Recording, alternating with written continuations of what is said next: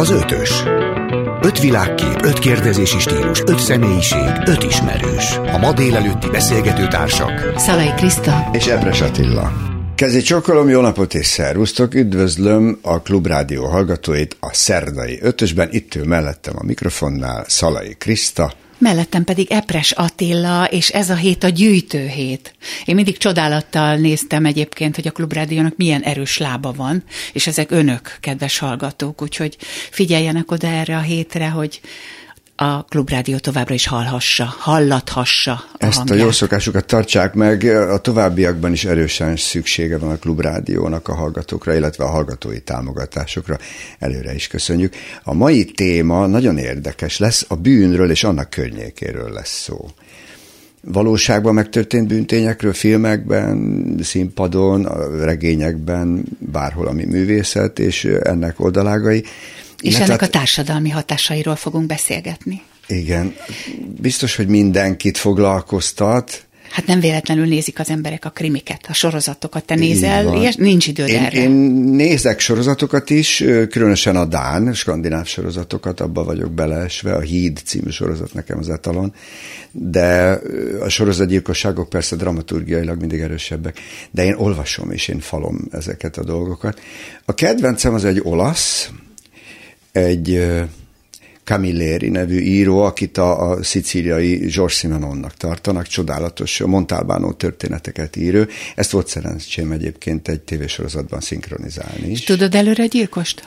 Nem, soha nem tudom előre, és nagyon naív is vagyok, engem az utolsó pillanatig be lehet csavarni. Agatha Christie hatszor megforgat, mire a végén a fejemhez kapok, hogy mennyire elrontottam. Van barátom, ő az elején megmondja. Elképesztő. Ez őrület. Igen, én is megvezetem. Nem, a feleségem vagyok. sajnos rögtön tudja. Beülünk a moziba, és 20 perc után itt csinál. Na, Na, mondom, most legyél csöndbe, végig akarom nézni. És te olvasol egyébként krimit? Nem.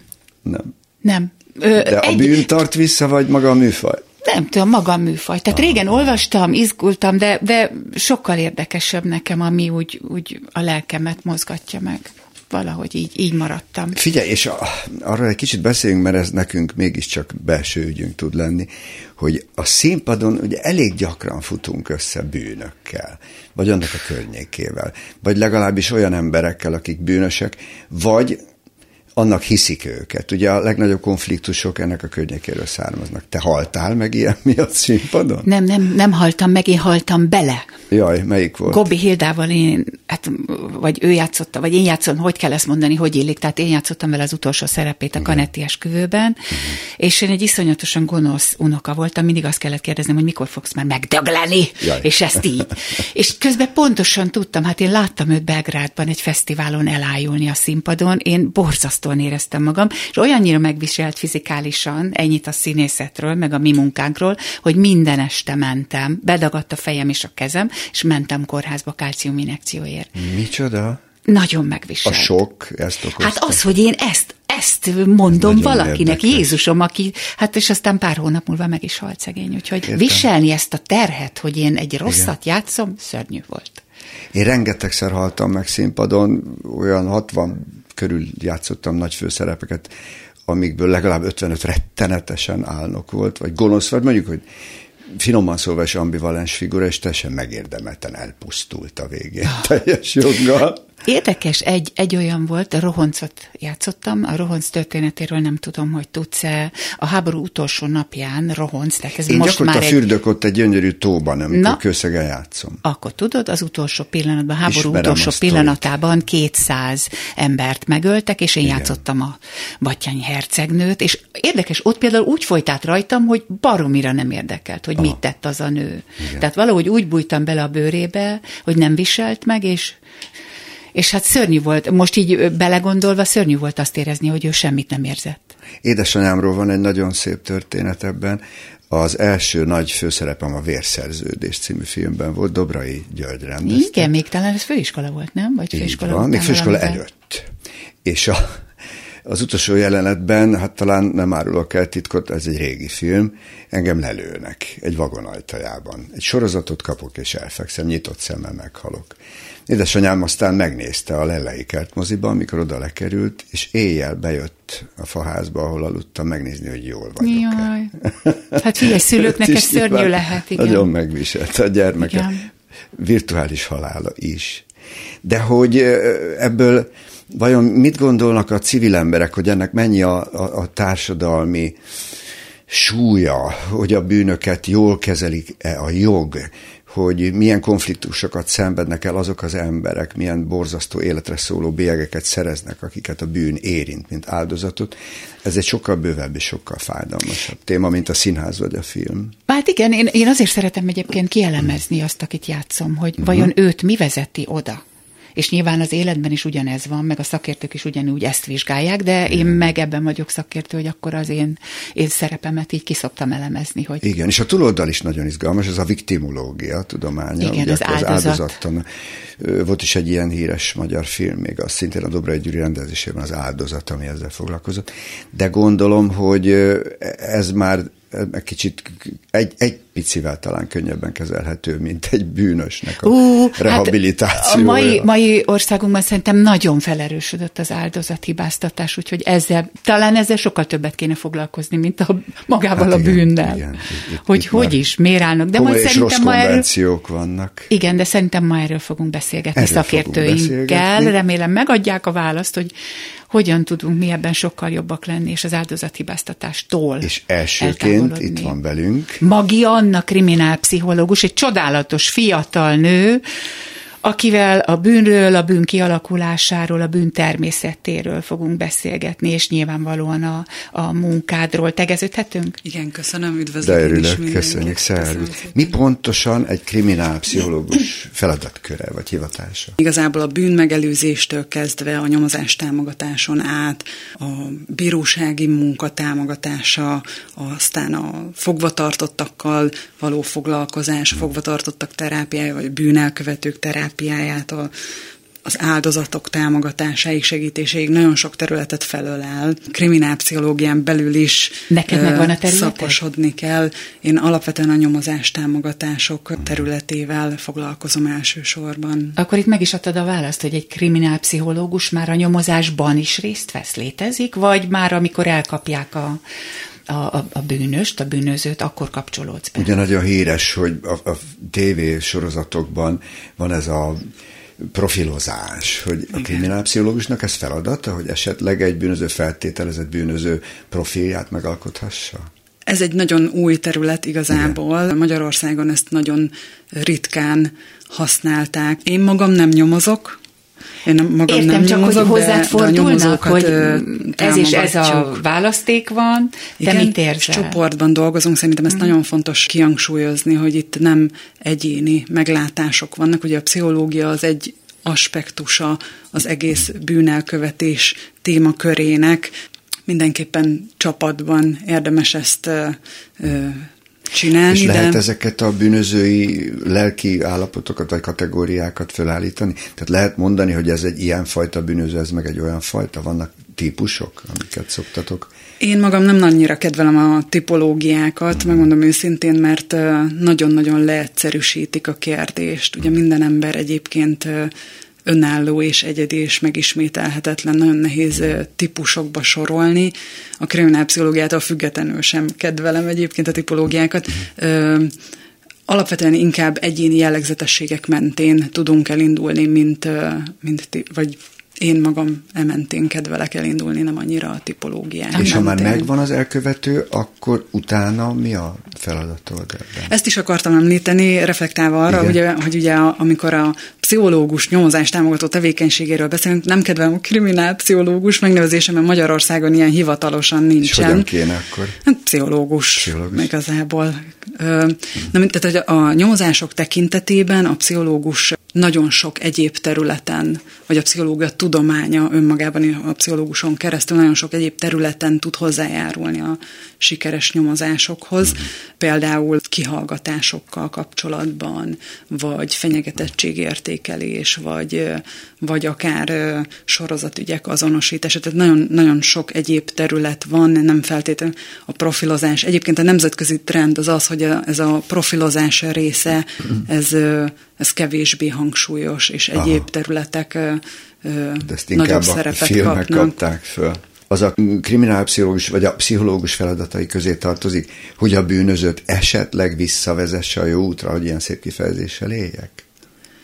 Igen, ez viszont, ez viszont már ugye azokkal az elkövetőkkel tudunk mit kezdeni, akik a kezünkbe kerülnek, ugye igen, ezek igen. általában fogvatartottak. Igen. A fogvatartottak körében vannak ilyen terápiás beavatkozásokra lehetőség. Aha. Ezt Hát nyilván, hogyha ilyen pszichológiai aspektusból ö, teszek, akkor azt pszichológusok. De ez hál' Istennek, és ez mióta van? Mert én 25 évvel ezelőtt mhm. foglalkoztam uh-huh. ilyen ügyel egy, egy szerepem kapcsán, és akkor még pont ezt mondta egy igazsági szakértő, pszichológus, uh-huh. hogy nem engedik, hogy kezelje azt a bűnözőt, pedig nagyon kéne, mert ha kijön, akkor megint baj lesz. Tehát, hogy ez most már azért működő? Minden börtönben van pszichológus. Ah. Nyilván iszonyatosan túlterheltek a kollégák. Igen. Valószínűleg nem jut annyi figyelem minden fogvatartottra, mint amennyit esetleg igényelne. Azt te hiszed, hogy egy bűnözőnek lehet segíteni, és netán vissza lehet vezetni, úgyhogy ne essen vissza? Természetesen igen. És az igen. áldozatok, a sérült, lelki sérült, vagy mentálisan sérült áldozatok segítésében te ott vagy erősen? Hogy ez hogy működik? Tartom a kapcsolatot olyan civil szervezetekkel, Igen. ugye az egyetemen keresztül, akik akik az áldozatok segítésével, támogatásával foglalkoznak, de ugye az is egy külön szakterület, így a pszichológián belül. Igen, most... Vagy hát így a kriminálpszichológián belül, az kevésbé az én területem, de Igen. emellett a szívügyem azért. És mond, mi lehet a pszichológiája a annak, aki csak látja vagy hallja ezt. Tehát mondjuk nekünk, akik azt gondoljuk, hogy egy Robin Hooddal vagy egy viszkissel tudunk szimpatizálni, azzal meg, aki szegény embereket vert meg, meg lopott meg, azzal meg nem. Vagy hogy mit tartunk egy nagyon okos és jó fejbűnözőről, aki a médiában híres lett, és mit tartunk egy csóróról, aki lopott valamit, mert nem volt mit enni. Én azt gondolom, hogy alapvetően azokkal a bűnözőkkel kapcsolatban, akik mondjuk így, hogy kisebb súlyú bűncselekményeket követnek el, azért találjuk őket kevésbé érdekesnek talán, mert bizonyos mértékben mindenki követel bűnöket. Ó, tehát mi is Csak, itt a stúdióban. Én azt gondolom, hogy... hogy és a hallgatók is begyék magukra, kérem, gyorsan. Jól hallgassák, jól hallgassák különben. Én Igen? még nem találkoztam olyan emberre, akit ha megkérdeztem, hogy, hogy hogy loptál-e már életedben, akkor ne vallott volna be valami cukorkát, csuk, vagy, csokit, vagy hazavittem egy csomag papírt, egy tehát ugye mindig ugye az a, a kérdés, hogy hogy definiáljuk a, a bűnt, Igen. De, de alapvetően én azt gondolom, hogy ilyen kisebb stikliket mindenki követel, uh-huh. és az alacsonyabb súlyú bűncselekmények talán nem térnek el annyira ezektől, hogy érdekesnek találjuk.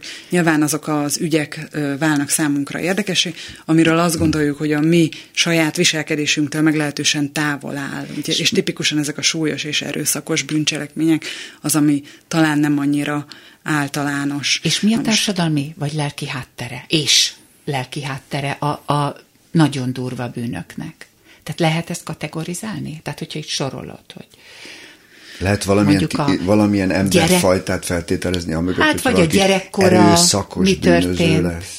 A bűnelkövetők csoportját, és akár mondjuk egy ilyen kiragadott terület, mint a súlyosan erőszakos bűnelkövetőknek a csoportját, szeretjük homogénnek tekinteni, de ők is nagyon változatosak, nagyon sok minden állhat a hátterében. Én azt gondolom, hogy talán a legfontosabb jellemző, ami a súlyos erőszakos bűncselekmények esetén felmerül, az a kontroll igénye, az azzal kapcsolatos vágyak, fantáziák, tehát hogy a kontrollal való viszonya az embernek az egy meghatározó tehát tényező. a bűnözőnek nincs kontrollja. Nem, hanem hogy nagyon Vagy? szereti a kontrollt. Nagyon oh. szereti? Igen, és, és akkor wow. ezzel kapcsolatban vannak különböző vágyai, fantáziai, hogy ő hogy gyakorol kontrollt Aha. mások felett. Ugye ez a híres ez eset az... a bűnös bűnhődésben, amikor úgy érzi, hogy ő Istenhez közel van, mert ítélkezik. Ezek komoly lelki problémákra utalhatnak. Hát persze. lelki is, de annak, annak van egy, egy, egy pszichikai háttere. Általában, vagy ez sem általánosítható, beteg személyiségekről van szó, vagy csak nagyon ö, megtévedt és eltorzult lelki alkatokról van szó ilyenkor? Vannak olyan esetek, amikor lehet mondani, mm. és különböző mentális zavarokat, betegségeket lehet azonosítani a hátterében. Ez azért nem jellemző mindenkire. Ez hát nyilván az sem mindegy, hogy milyen hmm. mentális zavarokról beszélünk, ugyan rengeteg mentális zavar van. Én azt hiszem, hogy ami a leg gyakrabban eszünkbe jut Igen. az ilyen bizarr jelenségekkel, számunkra mindenképpen bizarr jelenségekkel, az ugye ezek a pszichotikus állapotok és ehhez kapcsolódó zavarok. Az emberek szeretik a konkrét dolgokat. Nyilván te nem mesélhetsz nekünk konkrétot, de akkor hagyd meséljem el én egy, egy, mondjuk, hogy egy nagyon jó barátom történetét, ő egy roma srác, egyébként meg is írta a történetét, Ola Attila, és, és hát őt, őt ütötték, verték, sőt, baltával is, hogyha nem lopott ha nem vitt haza olyat. Igen, úgyhogy gyakorlatilag ő így nőtt fel, ütötték, verték, ő nem mehetett. Majd utána ő természetesen egyenes út vezetett a, a börtönig. Ahogy ő ezt elmondta, viszont a börtönben szembesült azzal, hogy Úristen, ő, aki ilyen kitetkózott nagy menőcsávó, és azóta ő segíti a roma gyerekeket, hogy ne ezen az úton menjenek, és ő meg is írta a saját történetét.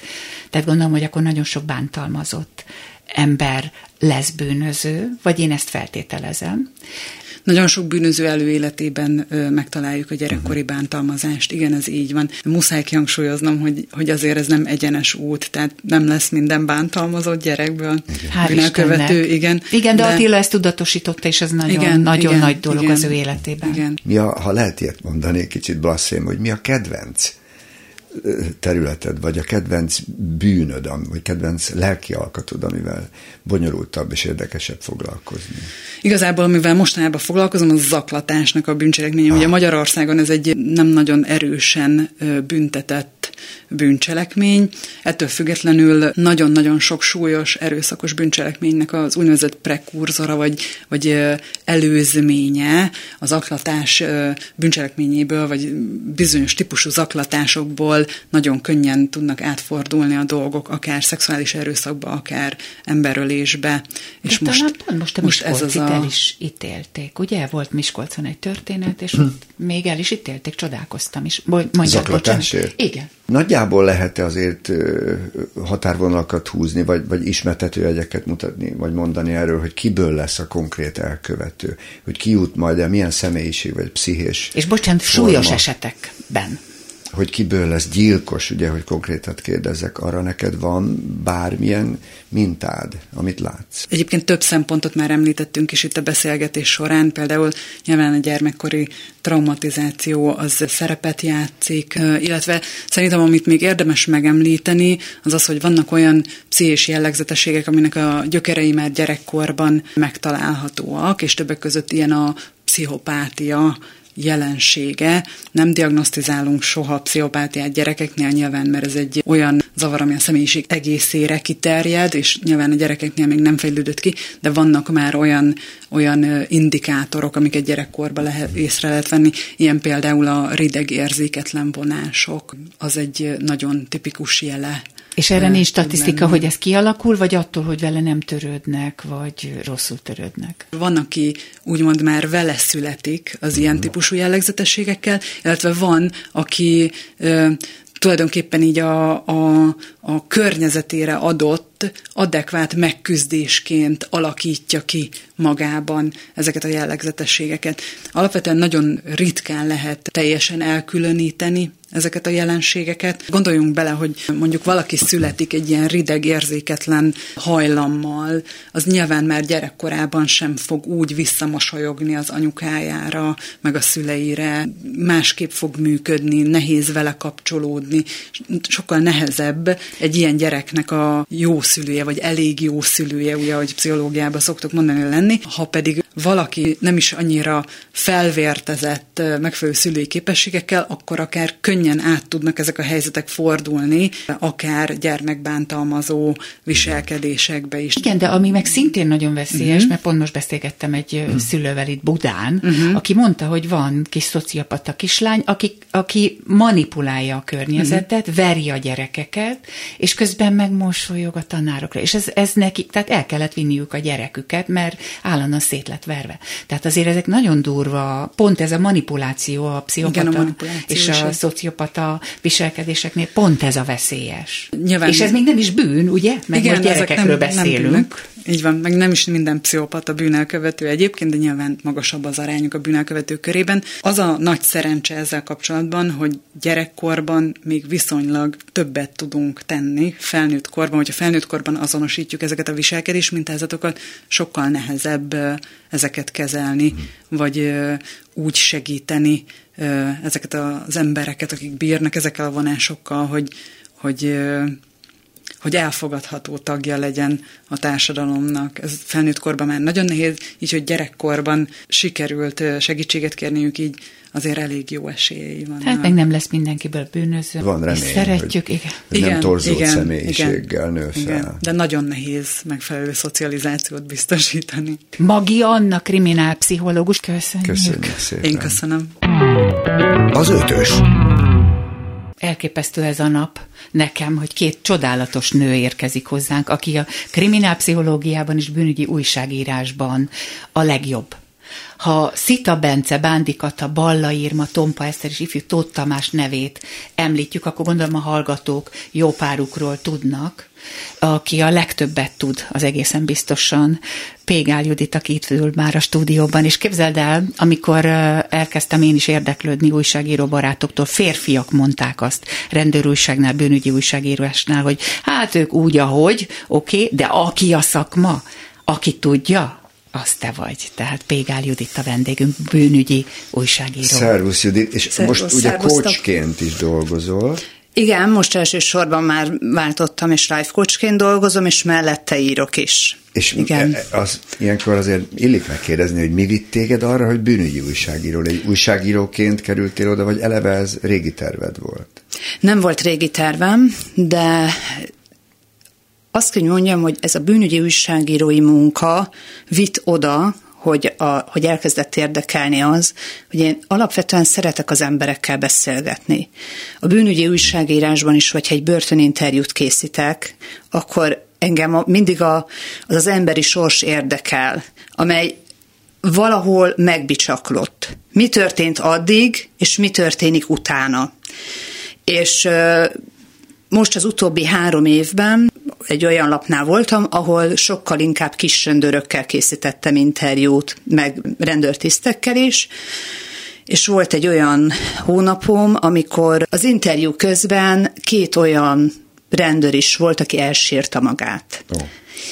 És hogy ezen az oldalon is megismerhettem annak az árnyalatait, annak a munkának az árnyalatait, azt, amikor valaki kimegy az utcára, fogalma nincs, hogy mi fog aznap vele történni, és egy ö, olyan eseménynek lesz a részese, ami utána az egész életét megváltoztatja, és és nyilván, hogy ezt én a másik oldalon is tapasztaltam, akár áldozatok hozzátartozóinál, vagy, vagy az elkövetők hozzátartozóinál. És hogy ezek a beszélgetések, ezek azt egy olyan töltéssel, töltést adtak nekem is, és olyan sokat jelentett nekem, hogy utána is megkerestek az interjú alanyok, hogy ez vitt arra, hogy ezzel nekem még dolgom van. Az Mi? emberek érdekelnek, és beszélgetni szeretnék velük, és úgy érzem, hogy valahonnan, valahova el tudunk jutni. Úgyhogy ez támaszt jelent Magyar, adott esetben. Van értelme, Igen, érzelme. Mi volt az első ügyed? Arra még emlékszel? Hogy nem emlékeznék. Lehet, hogy egy picit ijesztő lesz, nem tudom, hogy emlékeztek a százszalombattai rémre.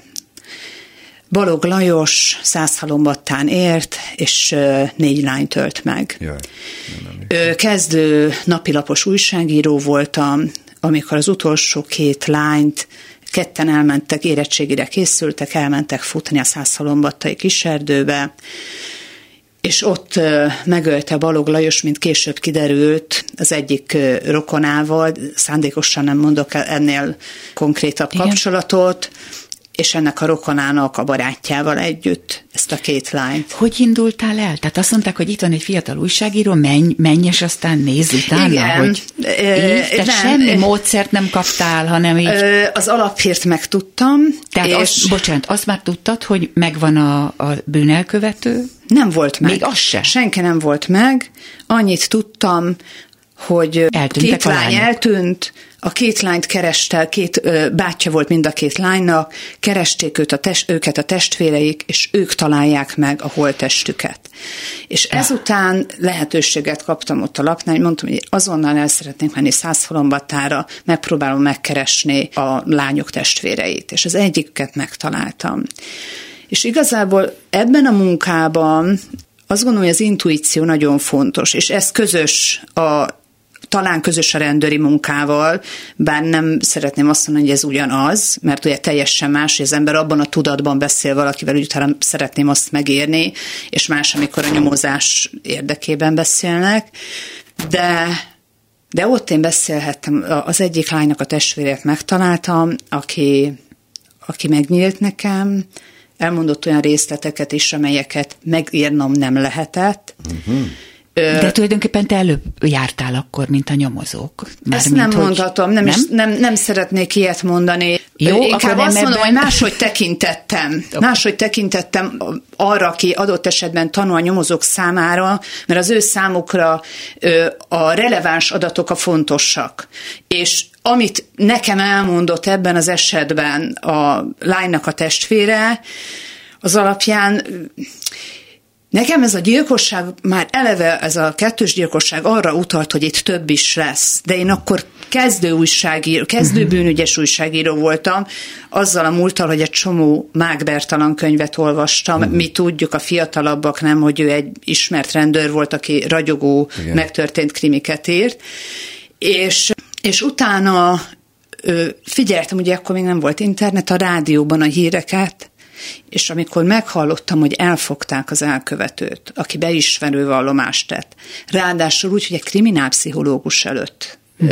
tette mindezt, és utána megtudtam azt is, hogy másnap őt kivészik úgymond helyszínelni, mert akkor keresték még az áldozatokat. Akkor mentél. Akkor mentem, és itt nagyon sok a szerencsefaktor. Én, én nagyon szeretném azt mondani, hogy jaj, hát, hogy én mi minden derítettem ki. Nem, itt nagyon-nagyon sok a szerencsefaktor.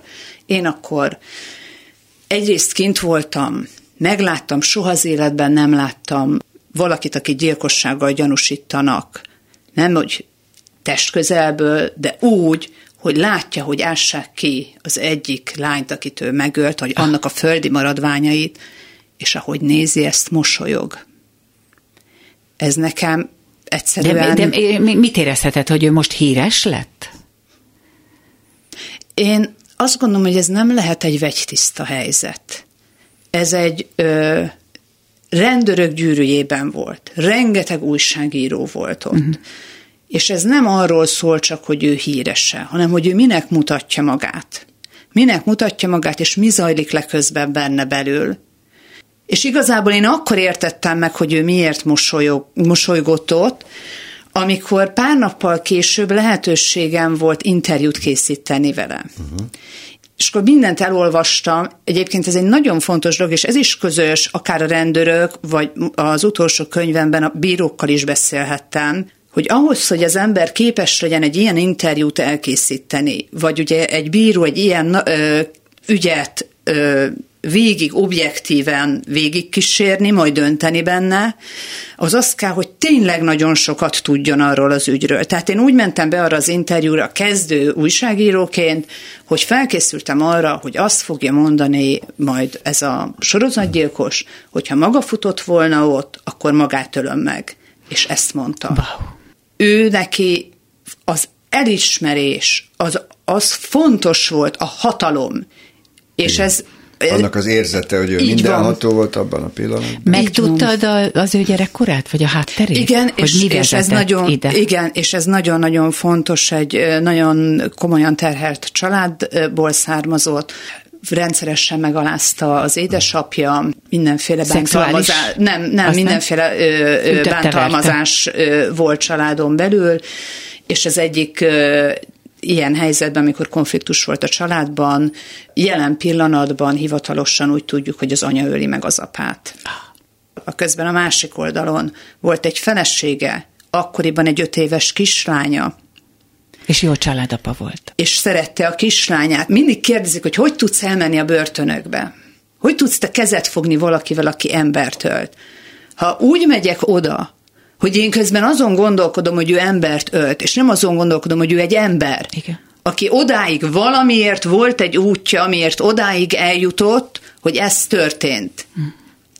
akkor, akkor alkalmatlan vagyok arra, hogy én vele beszéljek. Volt, volt annak idején egy csodálatos Karol Wojtyla nevű lengyel ember, akiből pápa lett, és ebben próbált példát mutatni. Talán emlékszünk rá mindannyian, hogy ő bement a merénylőjéhez a börtönbe. Több alkalommal, legalább 10-15-ször járt bent, és ő nyilván a fantasztikus személyiségével, meg a súly, a, az ő hatalmas nagy hatalmának a súlyánál fogva is el tudott érni csodálatos dolgot, ott az egy hívő ember lett olyannyira, hogy a többi börtöntársát is később segítette. Feltétlen hite volt egy ilyen katolikus vezetőnek, de akkor ezek szerint egy ilyen kócsnak is, mint te, feltétlen hite hát kell abban még legyen, hogy az ember nem örökre és eredendően romlott el. Hogyne. És hát mint újságíró ment be. Tehát S, ez... ö, illetve azt kell, hogy mondjam, hogy én nagyon értem az ügyvédeket, elsősorban ügy, az ügyvédek szoktak úgy fogalmazni, hogy azt mondják, hogy bűn elkövető, nem uh-huh. azt mhm. mondják, hogy bűnöző. Uh-huh. Nem tudhatjuk, hogy mi megy keresztül egy ember, mi történik. Nyilván nem feltétlenül a pszichopatákra értem ezt. Bár azt gondolom, hogy amikor valaki elmebetegség miatt követel egy gyilkosságot, ő akkor is ott van, hogy éppen nem szedte a gyógyszereit. Éppen ő be tudnak-e állítani egy olyan gyógyszert a számára, ami miatt ez... Esetleg beszéljünk konkrétan. Ja, igen, bocsánat. például a Szita Bence Szita Bence esetében, mert hogy ugye igen. te is nyakig benne voltál ebben. És, és láttad a bírókon, hogy objektívek tudnak maradni, vagy te mit éreztél? Ez egy nagyon súlyos dolog volt. Ö, nekem a Szita Bence ö, Bocsánat, a hallgatóknak mondjuk el, hogy egy kisfiút megöletett a nevelő anyja, ugye? Igen, igen. Egy ez 11 éves kisfiú volt? Igen, egy 11, gyönyörű, 11 gyönyörű éves kisfiú. volt. Akkor először annyit lehetett tudni, hogy ő eltűnt, és és amikor én csak ennyit tudtam, hogy eltűnt, és megláttam ezt a szép arcú, szőkehajú kisfiút, akkor nem gondoltam azt, hogy ennek az lesz a vége, ami, amit később megtudtunk. Ez az én pályámon egy nagyon rendhagyó eset volt, mert majdnem ennyi idős az egyik, volt akkor az egyik fiam, valamivel fiatalabb. Uh-huh. Akkor olyan három héten keresztül szinte minden nap felhívott a nevelőapja a kisfiúnak, akinek én mondtam, hogy szakember, keressem szakembert, de nem akart szakembert keresni. Tehát az, hogy a részleteit, egyre több részletet és olyan részleteket tudtam meg arról, hogy mi történt, amelyek miatt azt kell, hogy mondjam, hogy nem tudtam teljesen kívül maradni, uh-huh. nagyon mélyen érintett. Bocsánat, és azt még a rendőrök nem tudták? Én azt gondolom, hogy mindent tudtak a rendőrök, Igen. adott esetben más újságírók nem tudták, vagy olyan dolgokat megtudtam, ami szintén a nyomozás szempontjából nem volt releváns, de nekem érdekes volt. Van egy nő, aki beleszeret egy férfibe, azt gondolja, hogy ez az utolsó lehetőség az életébe, azt gondolja, hogy ez egy szerelem, oda költözik hozzá, és viszi a kisfiát, aki körülbelül annyi idős, mint a Bence. Ez a kisfiú nehezen teremt kapcsolatokat, mert van egy olyan problémája, vagy egy olyan nehézsége, amiért ő nehezen teremt kapcsolatokat, és ott van az a másik kisfiú, a Szita Bence, aki nem akarja hogy a nevelőapja együtt aludjon a nővel, tehát ők együtt, a, a, együtt alszanak, egy szobában mm. alszik a kisfi és a nevelőapja, és a nő nem lehet ott. Mm. Van egy olyan élethelyzet, amiből az derül ki, hogy ez a férfi igazából a kisfiát előrébb helyezi, mint a nőt, tehát egy idő után megkérne miután a gyerekek rendszeresen összeverekednek, vagy mondhatjuk azt, hogy ö, nem biztos, hogy egyenlő ez a küzdelem, hogy a nő elmegy, mint a megvert sereg, megmarad a kapcsolat ugyan, de az egyetlen gátjának, annak, hogy ők együtt legyenek, a gyereket látja. Uh-huh. És az egy másik nagyon fontos dolog ebben a miértben, ami, amit én gondolok, hogy nagyon szigorúan nevelték ezt a nőt. És én gyerekeknél sokszor láttam ezt, hogy amikor van egy szigor otthon, aminek meg kell felelni, akkor van egy belső világ, amiben sok mindent megenged magának az az ember, aki kifelé mindig folyamatosan egy vázat mutat. Mm. Ezt a nőt odáig vitte, hogy elkezdett szisztematikusan arra embereket keresni, akik megölik ezt a kisfiút. Megpróbálták úgy, hogy energiaitalba tettek mérget, az nem, tehát előtte is volt próbálkozás, és utána ott van, amikor a gyerekkel végeznek, és ez már egy másik kérdés, hogy az a vizsgáló, aki utána képes volt arra, hogy úgy hajlagassa ki ezt a nőt, hogy megmondja, hogy hol van a gyerek holteste, mert ugye kiásták onnan, ahol először eles, és megmondja, hogy ez egy fordulópont volt a, a bizonyíthatóság szempontjából. Meg hát az abban is, hogy méltóképpen el tudják temetni őt a szerettei. Uh-huh. Mondta, Tehát... és beszéltél olyan védőügyvéddel, aki gyermekgyilkost védett, hogy annak megtudtál valamit a problémáiról, vagy a, ezzel kapcsolatos ambivalens gondolatairól, hogy írtál erről? A, a védőügyvéd, akivel, akivel beszéltem, aki véd egy gyermekgyilkost, például el tudom mondani ugye a Bárándi Györgyöt, aki már Igen. nincs közöttünk, aki a Miskei Imrét védte, ez a várban történt, ez a gyerekgyilkosság a 70-es évek közepén, hogy ott eltűnt egy kislány, és ez a volt katonatészta Miskei Imre tulajdonképpen szexuális indítatásból el akarta csalni a kislányt, aki kiabálni kezdett, amikor egy félres helyre őt elcsalta, és, és ezért öli meg tulajdonképpen. És a Bárándi György azt mondta, hogy az igazságszolgáltatás úgy tud működni, hogyha a vádlott mellett ott van egy ügyvéd, és neki kötelessége a legjobb tudásával képviselni azt a vádlottat, és adott esetben azért nem egy olyan ügyet láttunk, ahol kiderült az, hogy teljesen máshogy történt az a bűncselekmény, mint ahogy a vádiratban szerepelt, máshogy ítélte meg a bíróság, Sőt, hova tovább nem egy olyan is láttunk, ahol valakit gyilkossággal vádoltak, majd felmentettek. De biztosan emlékszel Tompa Eszter történetére, em, akinek a gyilkosa életfogytiglant kapott. Ott olyankor egy védőügyvéd nem fellebbez. Az, hogy egy védőügyvéd fellebbez vagy nem fellebbez, ez, ez nagyon sok mindentől függ. Mert mondjuk, hogy mi történt a Tompa Eszter Én nem tudom, ezt a történetet ügyével? nem hallottam. A Tompa Eszter hmm. ügy az egy 14 évig fel nem derített ügy volt Györmoson Sopron megyében, itt annyi történt, hogy egy nagyon szép 20 éves lány ment biciklivel egy ö, úton, tehát egy elhagyatottabb mm. úton ö, egyik fakból a másik felé.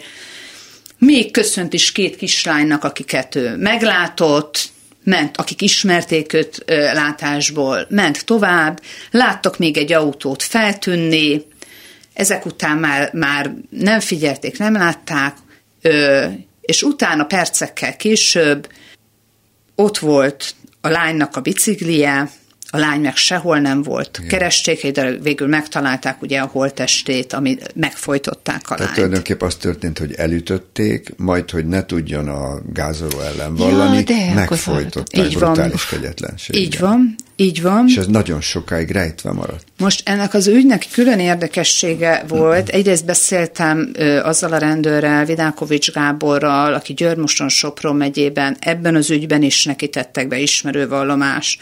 A Soproni lőtéri gyilkosságokban is a az, aki ugye megölte a két áldozatot, neki tett be ismerő vallomást.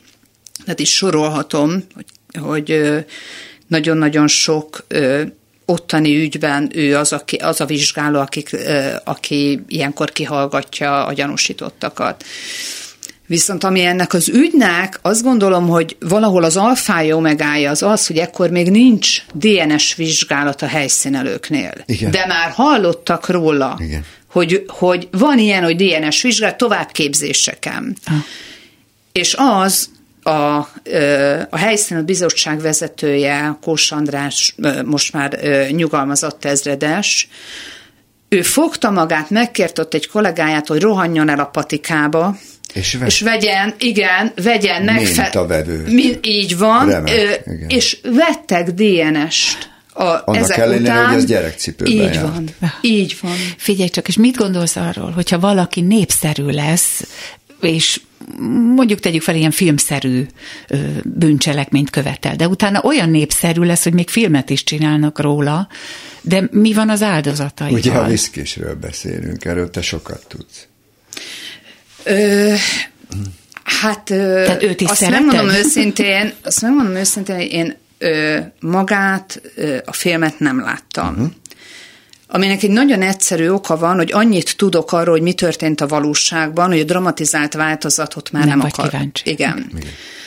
Az első könyvet félig én írtam, Igen. Ebben az a fele, amit én írtam, abban beszéltem áldozattal és beszéltem ügyésszel, beszéltem rendőrrel, úgymond a másik oldallal. Az az érdekes, hogy az egyik áldozat, ö, akit egy postán megtámadott, ö, szerette volna őt meglátogatni, mert képtelen volt feldolgozni ezt a támadást. Egy alkalmazott. postai alkalmazott, és ö, és ő, ő megkeresett engem, ö, hogy szeretne nekem nyilatkozni. De ő traumatizált lett rendesen akkor. Ö, igen, itt van egyébként a könyv, hiába mondtuk neki, azt itt át akarjuk ejteni, itt kezdett el vadulni. Ott voltunk ketten, én és a hivatalvezető, meg csak kiabált, hogy válasszunk, melyikünket lője le. Többször elmondta, háromig számol, addig kigondolhatjuk, hogy melyikünkkel végezzen. Én úgy emlékszem, elkezdett számolni, de sosem mondta ki a hármat, a főnököm szerint kimondta. Ma már ez lényegtelen. Most az áldozatról beszélünk, és a viszkis, amilyen népszerű lett, olyannyira felejtették el a, a Az kedvelői, az áldozat, a sérült áldozatokat. Ö, én azt gondolom, hogy erről véleményt nyilvánítani az egy szociálpszichológusnak az asztala. Uh-huh. Mert, mert valahol a társadalomnak a visszatükröződése az, hogy, ö, hogy mit fogad be, és mit milyen mértékig fogad be. Igen.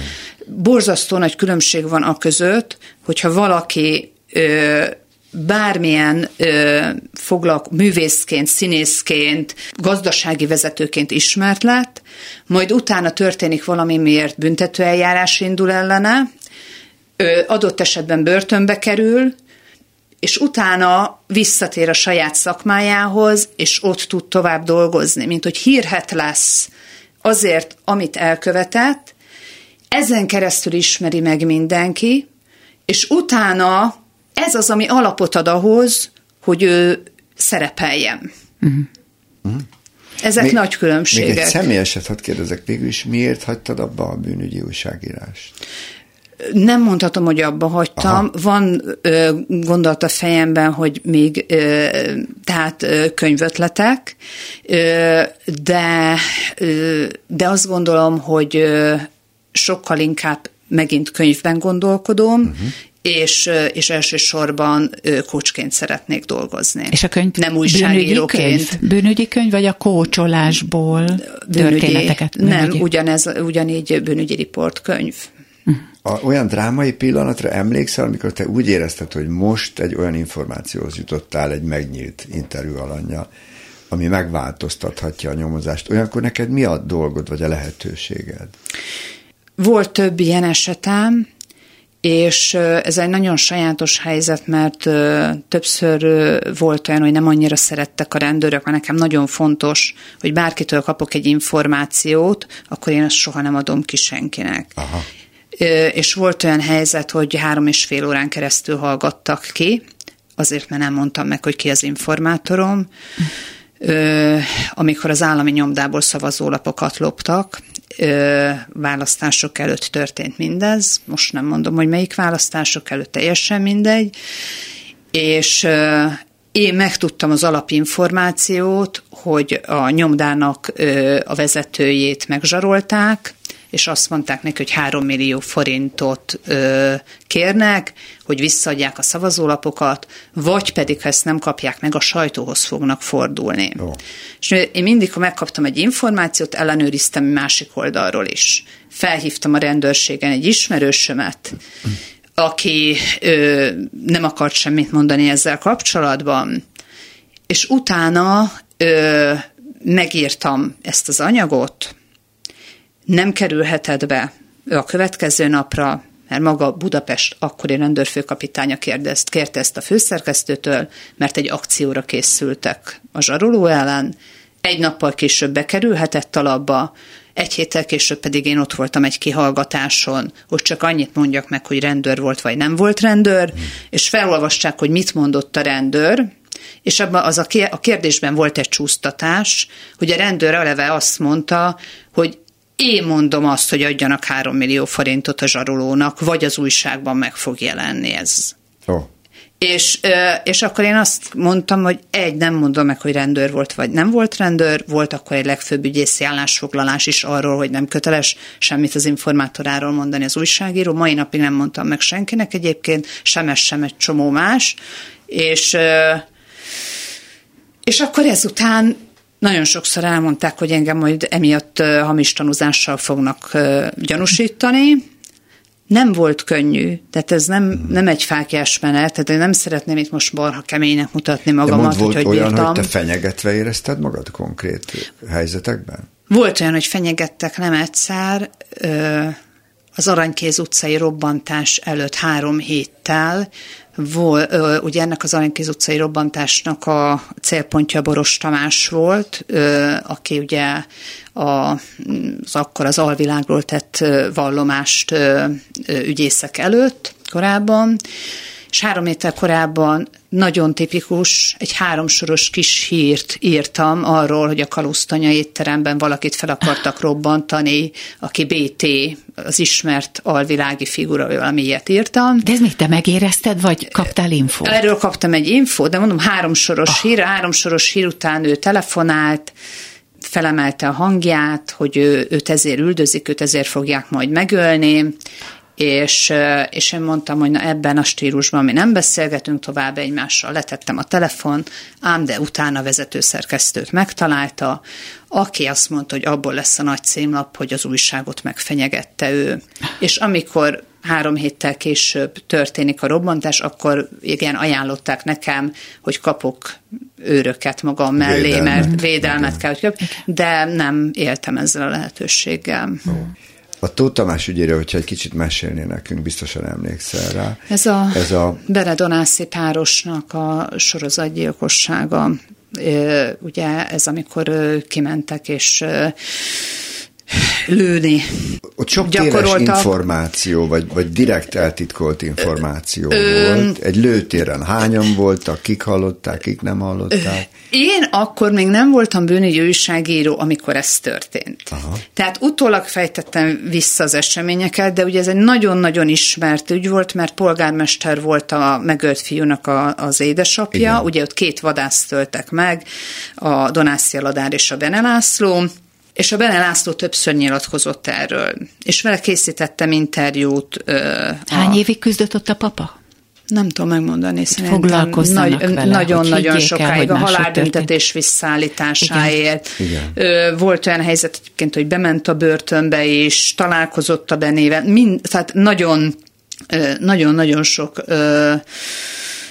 sokat küzdött, és nagyon ismert is emiatt ez a borzalmas kettős gyilkosság. Ugye ott egymásnak ellentmondott tanúvallomások voltak. Az, hogy egymásnak mennyire voltak ellentmondott tanúvallomások, ezt én nem ö, tudom most visszafejteni, mert nem ültem végig a tárgyalást. Ö, ami számomra ebben az ügyben ö, megdöbbentő volt, amikor én a Bene Lászlóval interjút készítettem, akkor a Bene László aprólékosan beszélt erről a gyilkosságról, hogy ez hogy történt, szinte úgy mondta el, mint hogyha egy katonai küldetés lett volna, az, ahogy ő, ő, ő megöl, te ott ezt a fiút, tehát végig folyamatosan így, így beszélt, és én az interjú közben visszamentem, mert hallottam, hogy ő a testvére beszélt arról, hogy neki volt egy óralopás ügye gimnáziumban. És én visszamentem erre, és erről akartam kérdezni. És ez az ember, aki aki tényleg üli az életfogytos büntetését, és most már nem tudom, hanyatszorra nem engedték ki, mert még mindig veszélyesnek érzik a társadalomra, ez az ember egy óralopás ügyről nem akart beszélni. Ez volt az első ügy, az első rendőrségi ügye. Erről nem. Erről neki fáj beszélni. De, vagy ezt nem akarja feltárni. De mind azokat a gyilkosságokat, amelyek által ő úgy éli meg, hogy valamilyen nem tudom, hogy nimbusza van a bűnözők között, nem tudom, lehet, hogy ezt itt sarkítom, Igen. arról bármit elmond. Hát köszönjük szépen, pont erről köszönjük. lesz majd még szó a műsor további részében, hogy egy gyilkos mennyire érzi magát. Hatalommal bíró különleges embernek. Köszönjük, hogy itt voltál. Köszönjük. Én is köszönöm, hogy itt lehettem. Az ötös. Öt világkép, öt kérdezési stílus, öt személyiség, öt ismerős. A ma délelőtti beszélgető társak. Szalai Kriszta. És Ebres Attila. A bűn, bűntények, áldozatok és elkövetők a mai téma az ötösben. Az előző órában megtörtént bűnügyekről beszélgettünk kriminálpszichológussal és bűnügyi újságíróval. Hát nekem elképesztő volt, hogy Pégár Judit fejből tudja az összes nevet, rangfokozatot, mindent az elmúlt, nem is tudom, mert 20-30 évre visszamenőleg. Kicsit talán úgy van, hogy aki ilyesmivel foglalkozik, annak elképesztő memóriája van valószínűleg már gyerekkorában, különben megőrülne, hogyha állandóan kutatnia kéne a jegyzeteiben. De amikor megkérdeztük őt, hogy hogy képes erre, akkor kicsit visszalőtt, hogy mi hogy tudunk ennyi szöveget megtanulni. Én törlöm, képzel, törlöm, mert az agyamnak kell egy következő, meg ezer dologgal foglalkozom. Szóval tényleg megszállott, fantasztikus. A paraszimpatikus reflexek működnek nálam, azt megfigyeltem olyan dolgokra évtizedek múlva is emlékszem, amit nagyon szerettem, és ami valamiért vagy a, a színészi pályafutásomhoz kötődött erősen, vagy hozzám személyesen. Olyan dolgokat törlök, amik nem voltak sikerültek, vagy ami úgy született meg, hogy egyébként nem volt rossz, csak a rendezőnek akartam megfelelni, vagy muszáj volt, és nem saját magam. Mm. Figyelj, ami nekem elképesztő, hogy ezeket a terheket ez a két nő cipeli, tudja cipelni, nem véletlenül ezt a szakmát választották. Szóval gyerekgyilkosságot, vagy hú, ez nekem... De hát ez nálunk is fönnáll, ugye a színész paradoxon abban is áll, hogy egy Rossz Ophélia nem kell, hogy meghajjon az, hogy el tudja játszani hogy mielőtt a folyóba veti magát, mit érez. De ugyanígy egy otellónak sem kell gyilkosnak lenni, aki a színpadon azt játsza. Hát jó van, de nekem sokszor van, hogy nézem a tévét, és na jó, akkor ez nagyon izgalmas, nagyon izgalmas, de ez nem igaz, ez csak egy film, és dehogy nem igaz. Hát dehogy nem, hát olyan történeteket csinálnak meg, ők pedig a valóságot, hús, vér, kézzel fogható dolgokon dolgoznak. Nekem és... az az izgalmas, hogy honnan van bennünk a, a sötétség. Ugye a bűnügyekről beszélgettünk, elkövetőkről, áldozatokról. Honnan lehetnek nekünk ősi emlékeink mégis, vagy minden ember személyisége tartalmaz bizonyos mennyiségű sötét anyagot?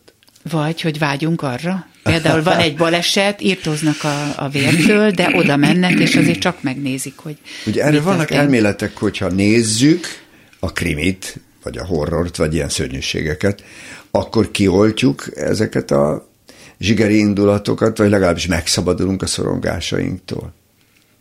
Nem hiszem, hogy valaki azért néz horrort, mert imádja látni a trancsírozást, de valószínűleg bűnügyi sem azért olvasunk, mert nagyon szeretnénk bűnelkövetők vagy áldozatok lenni. Nekem volt egy olyan ö, pedagógiai szándékom, amikor a gyerekekkel véletlenül egy krimibe kapcsolódtunk be egy filmbe, hogy nem állíthatom meg, akkor most már nézzük végig, és elemezzük ki, mert mm-hmm. hogy úgy, úgy zárjuk le a történetet. De nem igazán tettem jót ezzel, mert soha többet nem néztem. Legalábbis a nagylányom tudja, hogy nem néz krimit, és semmiért, mert rosszul van tőle. Még Tehát, valamit hogy... muszáj erről földobni, hogy nekem személyes és rengeteg sok ilyen élményem van arról, hogy gonosznak lenni jó.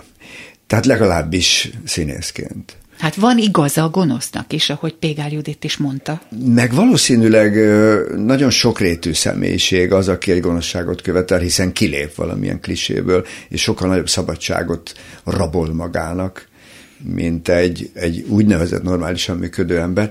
Azon kívül rendkívül érdekes, hogy gátlástalanabb és szélsőségesebb személyiség. Amikor az ötödik szellit játszottam, nagyon nagy szeretettel játszottam. Most ez durván hangzik, a jinxet, a, a sötétséget, a sötét oldalt, uh-huh. mert ott lehetett, tudod, elborulni, igen, és, igen. és nem szoktunk elborulni, mert vigyázunk magunkra, meg, meg hát kulturáltak vagyunk, meg hát szeretjük az embereket, de, de valóban van ennek egy felszabadító ereje, hogy lehet. Hát amik itt elhangzottak, ugye a két csodálatos hölgy szájából, meg eseteiből, azért azt hallja az ember, hogy, hogy mindig nagyon kemény pszichés munka ez annak is, aki ezzel foglalkozik, tehát a kriminálpszichológusnak és az újságírónak is, és persze, hogy nem engedjük magunkra vetülni, mint ahogy egy védőügyvéd vagy egy bíró sem, de az is egészen biztos, és hallom tőlük is, hogy teljesen távol tartani sem tudod magadat. Tehát hát főleg, olyan... amit Judit is mondott, hogy akkor 11 éves volt a gyereke, amikor Szita Bencével tölt. megérintette. Hát ez... Igen, ez nagyon kemény. Hát igen. Szóval, és akkor itt, itt jön be az, hogy a társadalom mégis, amit én mondtam a filmről, hogy végig kell nézni, a társadalom meg végig követi ez, ezeket az eseményeket, hogy kiben mi történik, gondolom erről szakemberek tudnak. Nem tudom, hogy erre volt-e vizsgálat, kutatás. Erről szerintem egy szociálpszichológus. Van itt velünk ennek egy nagyon komoly szakértő. Elnézést, hogy most végig hallgatta a mi elménckedésünket erről. Siklak István, szociálpszichológus, amit mi nem tudunk pontosan, hogy mit jelent, meg a hallgatók sem biztos. Hát a szociálpszichológusnál a, a, az egyéni pszichológia és a társadalmi folyamatoknak a kölcsönhatása áll a fókuszban. Ugye az egyéni pszichológiánál persze tudjuk, hogy az egyén az egy társadalomnak a része, de mégis a fókusz az egyénen van. A, a, szociál, a szociológiánál tudjuk, hogy a társadalom egyénekből áll, de mégis a társadalom van a fókuszban. És a szociálpszichológia az, ami ezt tulajdonképpen integrálja, az egyén a társadalomban egyben. És van erre, vagy volt erre kutatás, vizsgálat, amit kérdeztem az előbb, hogy, hogy vajon az embereket miért érdekli a bűn, és miért követik végig? Olyan nagyon-nagyon alapos kutatásokról nem igazán tudok, mert pontosan ez a szempont annyira nincs közvetlenül a szociálpszichológiai kutatások fókuszában. Ugyanakkor vannak nagyon jó elméletek és magyarázat lehetőségek. Az egyik az mindjárt egy evolúciós dolog amiért ugye a, a negatív információ a legfontosabb, adnak egyszerűen az a magyarázata, hogy az az életünkbe kerülhet, tehát evolúciósan az ember úgy alakult ki, hogy arra fókuszál, mert minden jó, hát akkor nagy dolog, abból nem lett nagy baj. Tehát ez a fajta, ami egyébként a médiát jellemzi, nem véletlenül, hogy arra vagyunk kihegyezve, ami negatív, mert az potenciálisan veszély. Na most ugyanez a helyzet a, a bűnnel is, hát ugye az egyik legnagyobb veszély egy ember számára a társadalomban a másik ember.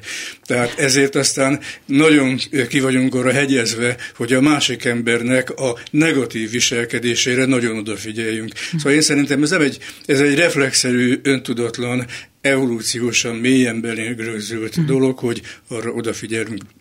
Hogy itt elhangzott az imént, hogy van egy baleset, akkor azt mindenki megnézi. Igen, az is, aki fél a vértől, meg minden, Azért, mert ösztönösen arra vagyunk hangulódva, hogy abból tanulhatunk. Ebben nincs semmiféle tudatos megfog, megfontolás, csak a kíváncsiságban nyilvánul meg ez, a, ez az evolúciósan kialakult késztetés. És esetleg ezt vihetjük túlzásba, hogy mi regény, bűnügyi regényeket, bűnügyi filmeket nézünk, és a bűnnel foglalkozunk, mert rettenetesen izgat vagy érdekel bennünket, akár evolúciósan is. Hát a túlzás, azt, azt nem tudom, azt nehéz megfogni, de az viszont egy kicsit másik aspektus, tehát hogy miért olvasunk krimit, nézünk krimiket, az meg inkább azzal függ össze, hogy megint csak mélyen és ösztönösen és evolúciósan az igazság keresés az nagyon fontos.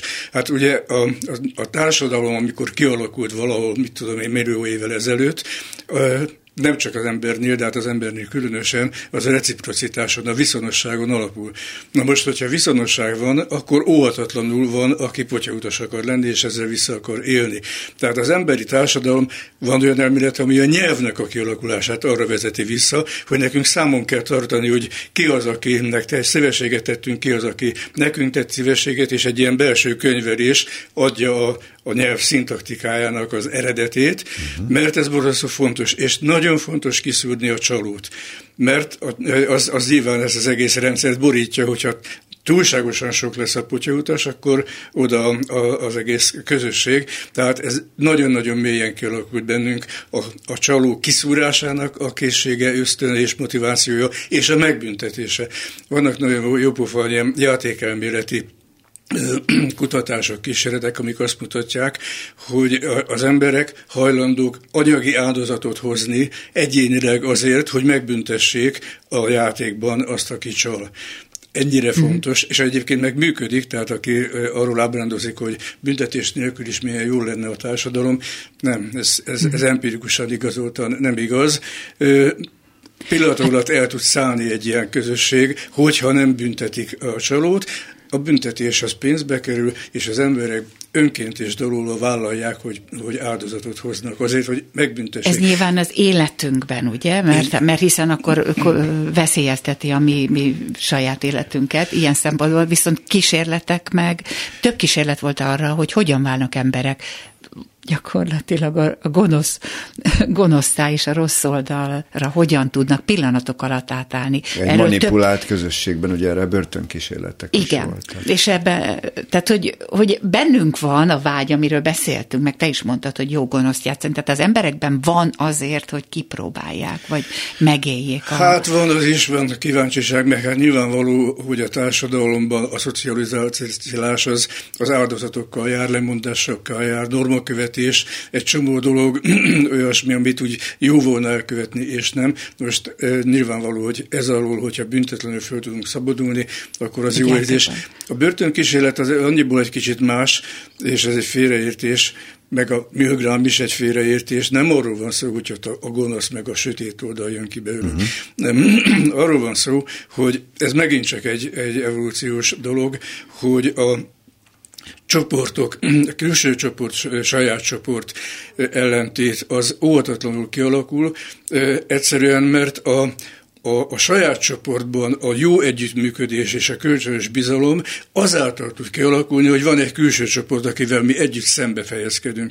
Tehát, hogyha mi kialakítunk, erre megint nagyon-nagyon szép kísérletek vannak, hogy egy teljesen esetleges, érdektelen, névtelen, jellegtelen csoportot, csak pusztán te vagy az A csoport, te vagy a B csoport, már kialakul a, az elfogultság és adott esetben az ellenségesség. A börtönkísérlet pontosan erről szólt, hogy attól, hogy kialakítottuk a börtönőr és a, a rab csoportot, már kialakult egy ilyen ellentét, ehhez még szerepet is tulajdonítunk, akkor pillanatok alatt készen van az, ami ebben a helyzetben volt. Hát Ugye ez, a csoportdinamika az alapja annak is, hogyha valaki szélsőséges nézetek alapján manipulál egy egész társadalmat. Ugye e, mi diktátorok tudtak így nagyon sikeresen működni, jó kitalált stratégiák mentén. Igen, hát az egy nehéz kölcsönhatás, mert ugye hajlamosak vagyunk azt mondani, hogy ez, a, ez, ez az elvetemült diktátor mit csinált ezzel a szegény társadalommal. A dolog nem így működik, az a szegény társadalom legalább annyira Abban vannak emberek, igen. Azért, hogy az a, az, a, az a diktátor felismeri, hogy hogyan lehet manipulálni igen. az ő érdekében. Akkor ezek szerint nem feltétlenül káros, hogyha a számítógéphez remekül értő kamasz gyerekem egy stratégiai játékban egy bűnözőt üldöz, és esetleg le is lő, ráadásul online kapcsolatban van a világon még 6-7 idegen nyelvű sráccal, tehát ott lehet, hogy ő tulajdonképpen evolúciósan öröklött alapvető ösztönöket él ki? Igen, azt gondolom, hogy igen, és bevallom én is, amikor a, nekem öt gyerekem van, abból egy szemfiú, természetesen az egy szemfiú az rengeteget játszotta a GTA-t, ugye ami elég brutális, igen. ott ő maga erőszakosan, na, és bennem volt egy ilyen riadalom, amikor kiskamaszként rengeteget játszotta a GTA-t, hogy, hogy, hogy ez, ez valahogy torzítani fogja. Most ezzel sokan szembesülünk. Igen, és aztán magam a szakmai alapon meg kellett győznöm arról, hogy nem kell megijedni, ez, ez, ez nem fog visszahatni Tehát az itt most levezeti, a játékban levezeti a mindenféle érdeklődését, I, vagy netán az igen, indulatait, igen, vagy igen, a igen, reflexre. Igen, tehát nincs egy olyan fajta ö, oksági ö, kapcsolat, hogyha valaki sokat játszik agresszív erőszakos játékot, akkor az erőszakos lesz. Uh-huh. Nem. Ez, ez egy kicsit más, más síkon mozog, nem kell tőle félni. Nekem ez a szakmai meggyőződésem, meg a apai tapasztalatom. Létezik, hogy a, az evolúció szabályai szerint ugye a különböző fajoknak a túlélési taktikai és a, és a, a a túlélési esélyei változtatják a dinamikákat, csoportdinamikákat, hogy az emberi társadalmak tulajdonképp leképezik ezt, hogy az állatvilág működik. Tehát, hogy, hogy egy, ugye mi sokáig voltunk méhészek, édesapám 25 évig gyakorolt ezt az én segítségemmel. Hogyha nem időben nem szedtünk szét egy nagyon erős méhcsaládot, azok rátámadtak a mellettelevőre, legyilkoláztak mindenkit, és elhorták a mézüket. Olyan volt, mintha ez természetes lenne. De mintha az emberi társadalomban is leképeződne ez, ez van ez a minta.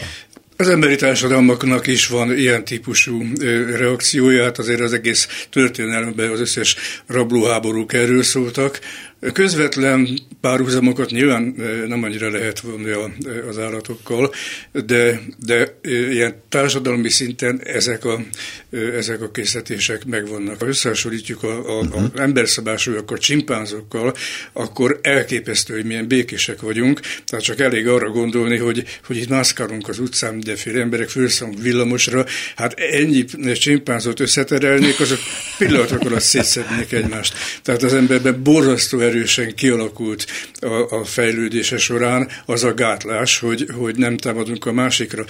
Persze, hogy ezzel időnként vannak kivételek, a bűnözés erről szól, meg a háborúnak a, a, a, a felszabadító része az is erről szól, de hogy egyébként normálisan és az, eset, az, az idő legnagyobb részében, békeidőben elképesztően, állatvilághoz képest elképesztően békések vagyunk. És mit gondol arról, hogy mennyit torzít a bűn megítélésén mondjuk a média?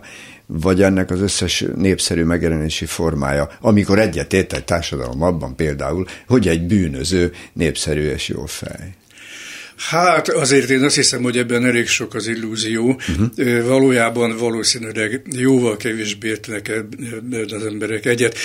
Gyönyörű példánk van Magyarországról, ugye a Viszkis. Igen. Aki, hát a média tele volt vele, hogy, hogy hát népszerű az emberek körében, ilyen Rózsa Sándor, meg minden ördög.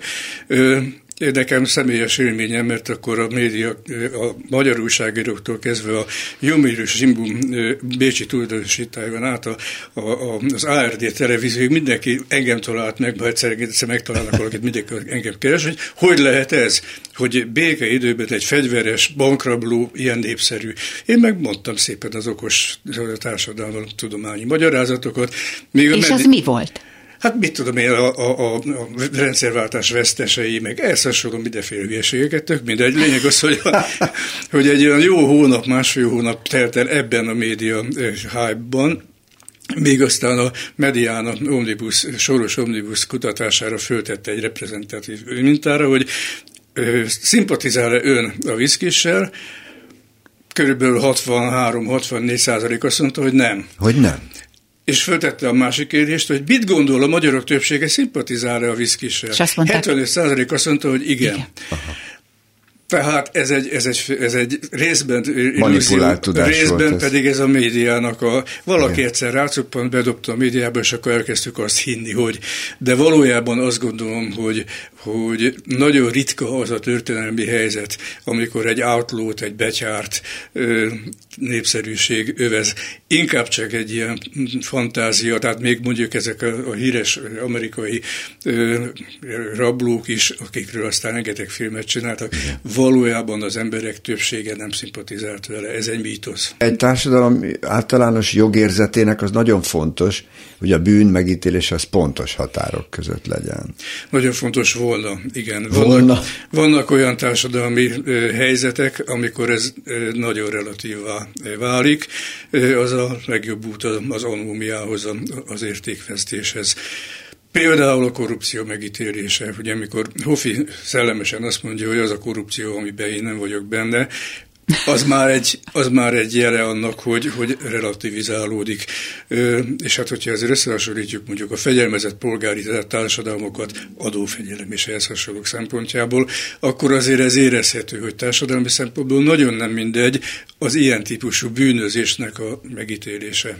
Igen, nagyon egyszerűen ez úgy képezhető le hétköznapi beszédre, hogy engem, aki pár százezer forinttal adós maradtam, meghurcolnak, miközben a több milliárdot tolvajló nyakkendős bűnözők mindent megúsznak. Így van, igen. És ez nem tesz jót nyilván adnak, hogy, hogy én Folyamatosan úgy élem az életemet, hogy a magam eszközeihez képest azért igyekszem a korrupció előnyeit kiaknázni.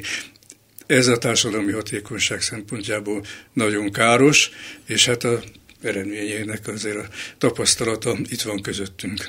Egy picit azért érdekes ez, hogy vajon mennyire lehet ez követendő negatív példa. Tehát, hogyha valaki szorongatottságában úgy érzi, hogy hát ha neki megbocsátok, akkor én miért ne tehetném meg, vajon csábít a bűnre, a nem megfelelő, nem szabályos viselkedés, vagy a, a bűnözés? Hát én általánosabban fogalmaznék, borzasztó erős minden egészséges, normális emberben az, az önigazolásnak az igénye. Tehát van ugye a kísértés, csináljak valami disznóságot, mert abban én most éppen jó járok, de közben ott van a másik oldalon részben a félelem a lebukástól, részben pedig a, a saját önbecsülésemnek a veszélyeztetése, hogy akkor most én, én, ilyen bűnöző vagyok, vagy csaló vagyok. Szóval egy, mindig egy ilyen dilemma helyzet, és ennek a dilemmának a feloldására brilliáns kreativitással vagyunk képesek, azáltal, hogy megmagyarázzuk, racionalizáljuk, kitaláljuk, önigazolást keresünk, hogy én egyébként nagyon jó ember vagyok, csak éppen ebben az esetben ezért és ezért ez most itt így történt. Lehet, hogy ezt a kriminálpszichológustól kellett volna megkérdeznem, de nem tudom, hogy ön er-, erről, vagy hogy látja, vagy van erre statisztika, hogy változott-e a, a bűnözés a rendszerváltás óta, mondjuk a, akkor a szocializmus óta inkább oda, ha oda visszavisszük. Igen, nem vagyok szakértője, úgyhogy csak a zsigeri megértésemet tudom mondani. Úgy gondolom, hogy lényegében nem. Módosult, sok tekintetben, de lényegében nem. A módosulás az miben? Számok növekedésében, csökkenésében, vagy az irányultságban? Inkább a, a megoldásokban. Tehát Igen. ugye, amikor volt egy világos, kristálytiszta diktatúra orosz tankokkal szépen megtámogatva, és, és ugye minden a, a párt, egy párt irányítása alatt, akkor volt egy nagyon általános és, és, és, és a jogosnak tűnő önfelmentés, hogy amit én magamnak megszerzek ettől a elnyomó államtól, Igen. azt én megmentem a, a hazának. És az is bűnözés volt, hogy vitték haza az emberek? Attól még, hogy, hát a, hogy hazavitte a, a szerszámot a gyárból, attól az még ugyanúgy bűnözés volt. Valószínűleg ilyen tekintetben módosultak a, mm. a, a dolgok, tehát mondjuk a, a, a, a Audi gyárból valószínűleg nem jut eszébe a, a, a melósnak hazavinni. Hát köszönjük Nagyon szépen, szépen, akkor nem köszönjük. veszítjük el a reményt. Így van. Tartsunk ki. Nagyon szépen köszönjük, köszönjük hogy szépen. velünk volt, és szakértő szemmel elmondta, hogy mitől szenvedünk a bűn környékén. Siklak, Siklak István, István, szociálpszichológus. Az ötös. A szerdai ötösben a bűnről beszélgetünk, illetve azokról a vonatkozásokról is, amik megjelennek a művészetben, elsősorban a médiában, és most egy olyan vendég van velünk, aki erről rengeteget tud, a filmvásznon hogyan tartható fenn ez az érdeklődés, mivel lehet a nézőket odaszögezni a képernyőhöz vagy a filmvászonhoz, mi az, ami zsigerileg meg tud minket mozgatni. Köszöntjük Sopsics Árpád rendezőt. És hát, egyben én hát, hagyjadjak át neked egy Oscar díjat, jó? Mert volt egy elmaradásom, én most néztem meg a Martfői Rémet, hmm. és neked és Szabó Gábornak most átadok, jó? Átadjuk neki. Elképesztő film volt. A bőröm alatt van, tehát nem tudok most két napja másra gondolni. Hmm. Jó. Úgyhogy nagyon gratulálok, és köszönöm. köszönöm. Szépen. Mitől lesz egy bűnügyi film jó, hogyha igaz a sztori. Hát nem csak akkor jó, ha igaz a sztori, hanem hogyha az adagolás olyan, tudod, hogy a, tehát azt szoktam mondani, hogy a képi és a hangi információ adagolásának a mértékétől függ a feszültség. Hogy mondjak egy példát.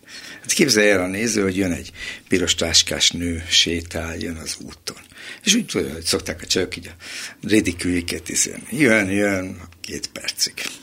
Nézed, megunod. Na de képzel, jön, jön a nő, hagyod egy fél percig jönni, majd egyetlen információ hangzik el. Ebben az utcában egy hét alatt három piros, táskát nőt, piros táskás nőt öltek meg.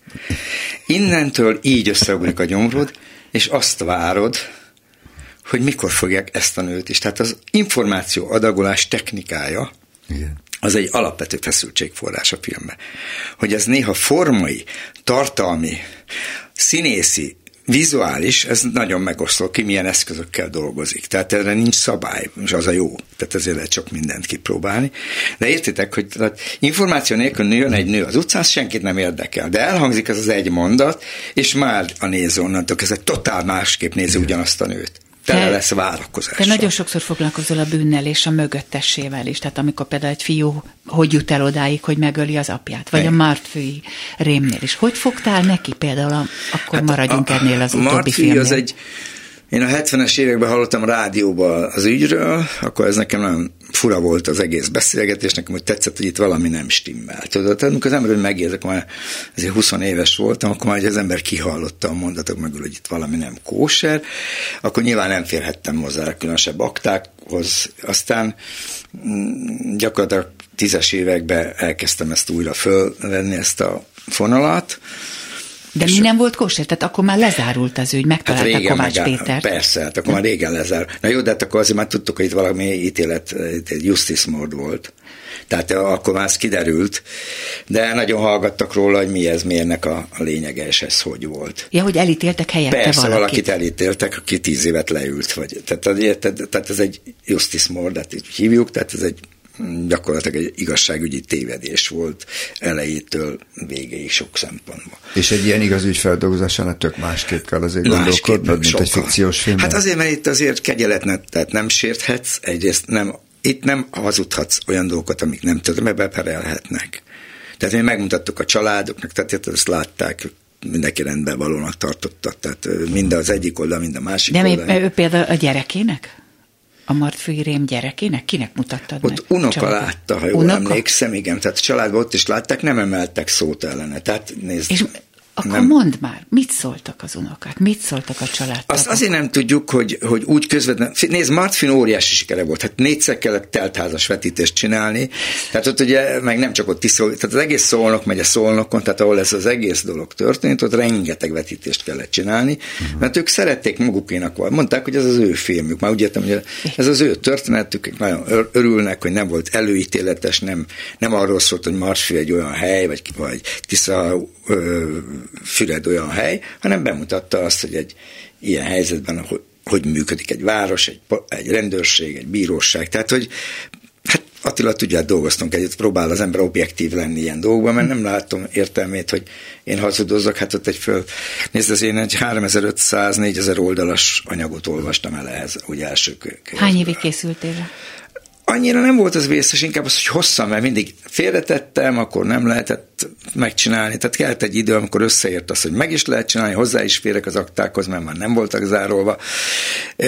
Beszéltek a résztvevők, tehát úgy értem, akik érintettek volna, nyomozók, stb. Tehát kellett egy idő. Nyilván, amikor én ezt először meg akartam csinálni, akkor ez tehát egy kicsit tabu. voltál bűnügyi újságíró akkor? Hát abszolút, olyan, mint egy bűn, hát mélyebben, mert azért Aha. azon a szinten nem sok mindenhez félsz azért úgy hozzá, azért, mhm. azért komolyabban hosszan kellett emberekkel beszélni, találkozni, uh-huh. összevetni aktákat, összevetni tényeket, nem tényeket. Tehát azért ez egy kutató munka, tehát az, az nagyon hosszú volt, akkor, uh-huh. hogy mondjam neked, tehát Ráadásul ugye több fikció volt bennem is, hogy hogy lehet összerakni a történetet, azon is variálgatni kellett, hogy melyik Igen. igazán hordja ki úgy a történetet, hogy azért, a, amit kérdeztek, hogy a feszültség, hogy hogy adagoljuk a feszültséget, tudod, hogy Igen. mitől lesz az olyan, hogy Azt hogy találtad ki? Előre kitaláltad, vagy ahogy már, már vágtad a filmet, akkor jött, hogy most ide egy olyan zene? Tehát próbáltam így is nézni. Nem, hát azért nem így van. Hát azért a, a, a, nézd, először is tendert írtunk ki a zenére, például, ha már zenéről van szó, kiírtunk egy tendert, ami amit a segítse hallgatóknak, hogy... nyert meg. Igen, tehát egy versenyt Egy versenyt, ami elég sok Igen. zene, filmzene szerző vett részt, mert mondtam, hogy azt én nem szeretném most, hogy megkérek valakit, és kiírtunk egy tendert, ott volt az első három, az Pacsai Attila volt a tenderen úgymond a legjobb, de aztán az Attilával ő egy lágyabb karakterű ember, és nekem nagyon szép zenéket ír, de lágyabb karakterű zenéket, mint amit én ehhez a filmhez elképzelt. És akkor mondtam az Attilának, hogy vissza tök békébe, hogy elváltunk, mert ezt én nem érzem ehhez a filmhez jónak, vagy olyan értemben erősnek, azt ő is beláttam, amikor a Moldvai Márk zenét, utána akkor Márkot megbeszéltük a Márka, hogy, hogy, hogy ő volt a második, ott, hogy akkor most akkor Márk próbáld meg te, és akkor a Márka, hát Attilával sokat leültem, hogy én mit képzelek, milyen zenét, hova, minden. És akkor azt átbeszéltük, és akkor ő azt szerint ment, és akkor ő írt elég jó tökös zenét, hogy így mondjam, ami nekem egy kicsit jobban tetszett. Voltak dolgok, amit szívesen átemeltem volna az Attiláéból is, de nem lehet. És mi volt a, filmekben szerinted, amik ilyen krimis elemek? Tehát hát a zene, hát a, tehát mi, a mivel lehet fokozni a Hát maga a dramaturgia, amit mondtam, a legfontosabb, hogy hogy adagolod az információt. Mikor fedett fel, hogy ki, kit, kit, kit kit mutatsz meg teljesen, hát látod, sokáig nem látod az arcát. Sokáig össze lehet keverni a bennülőt, a hajdúkacsinak, a hajdúkacsit, meg a jászberényet. Aki maga volt Igen, tehát azért mondom, ezek mind eszközök. Tehát erre mondom, hogy nagyon sokféle eszköz van arra, hogy feszültséget teremtsél egy filmbe. Nagyon sokféle eszköz van, hogy mennyivel érsz ez a te ökonomikusságodon múlik, vagy hogy mi az, amit preferálsz, mi az, ami már bejött, mi az, amit már kipróbáltál.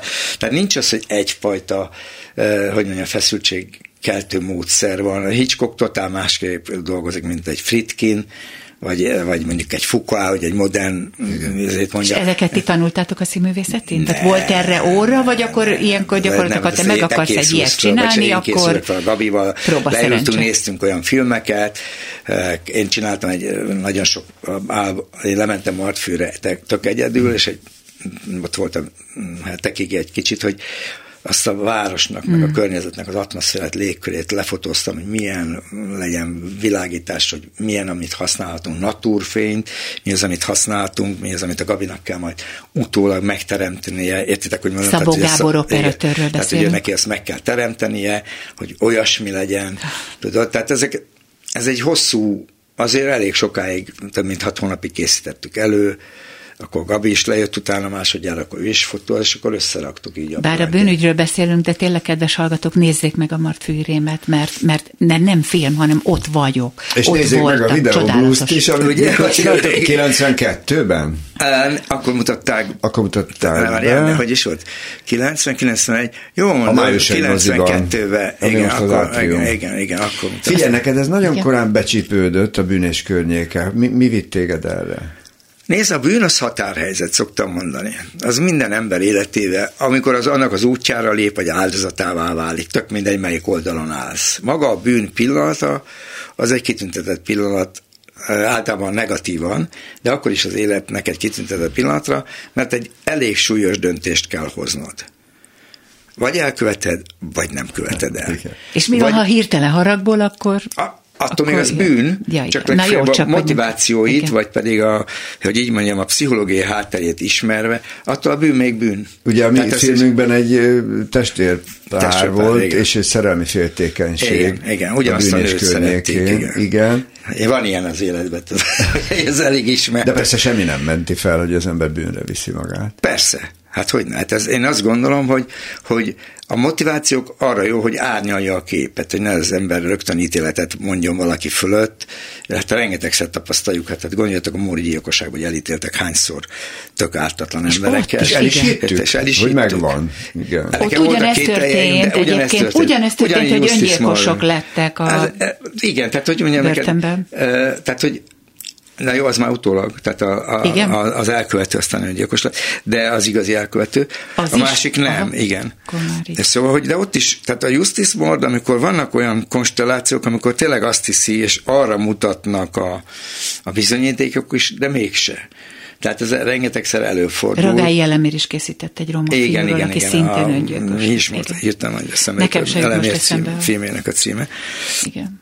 Úgyhogy ez, nézd, a bűnügyi dolog abban, ami műfajilag izgalmas, hogy mindig meg kell teremtened azt a világot, amiben elfogadod a tetteket, a figurákat, a motivációkat, hogy majdnem, hogy törvényszerű, hogy oda kelljen, hogy vezetned az út. Tehát ez ilyen értelemben ez egy klasszikus felépítés, mert Igen. vannak ennek jó értelemben vett alapvetései, és ezt kerested a színházban is aztán. Persze, persze. Láttam az éjjeli menedékai variációdat az akkori Súr stúdióban. Aha, meg, megcsináltam igen. bűnös bűnhődést.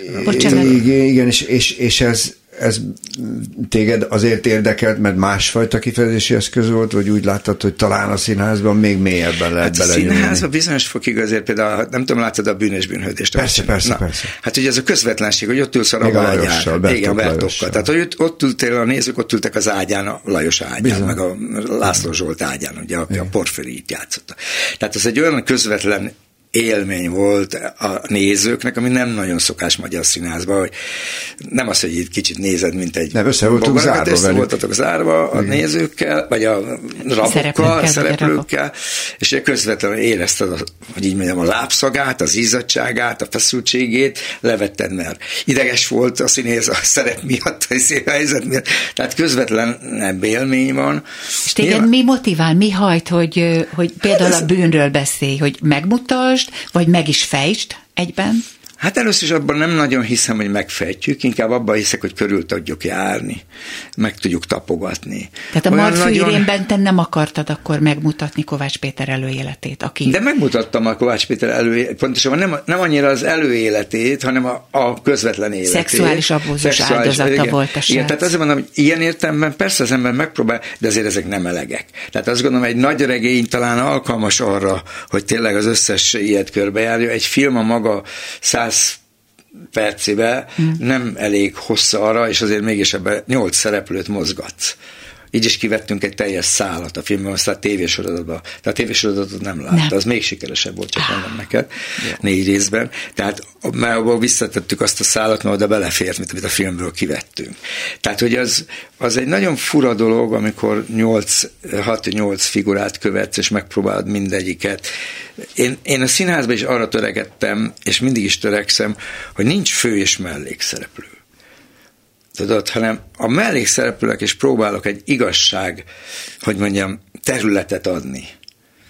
Azért szerettem a bűnt is csinálni, meg írni közben, hogy amikor éreztem, hogy ott viccen ezenek a szereplőnek nincs igazi sorsa, akkor mondtam, hogy most leállunk a próba, hát hazamegyek, írok valamit. Tudod, hogy a színész azt érezze, hogy ő most nem valakinek az untermanja, hanem most ez a jelenet az övé. És tudom, hogy a színészek azért nagyon hálásak, hogyha nem, tudod, hiába valaki sztár, nem érdekli igazából ez, a másik nem akar unterman lenni örökké. Hát, hogy egy életet tehát, szeretne hogy megmutatni. Nem, tehát, de, de, de, az, azt a figurában ő egy teljességet akar, és minden ember Büchnerrel egyetértve szakadék. Ha belenézel, beleszédülsz. Én ezt próbálom, hogy minden figura a filmen vagy színházban, amit csinálok, az tényleg megkapja a maga dimenzióját. És a nézők felé Engem mi a vágyad? Nem, ilyenkor nézőnek Jó, de, de ha valamit előveszel, akkor mi a célod a nézők felé? Vagy a nézők Nézd, én azt gondolom, hogy ezek az üzengetések, hogy én mit üzenek a nézőnek, ebből már talán kinőttünk. Tehát azt gondolom, hogy egy mű, az, ez egy önjáró valami. Tehát én nem hiszek abba, hogy a szándékos üzenetek olyan jók. Úgyis minden filmnek, ami szerves, olyan értelmeszerves, hogy önjáró, tehát megvan a saját dinamikája, a saját belső törvénye, és annak engedelmeskedik. Tehát, hogyha elindítasz egy karaktert, és azt a karakternek megfelelően viselkedik, ahogy az, az hogy mondjam, az, az adja magát, és hogy nem úgy viselkedtetete a karaktert, akkor a karakter visszabeszél.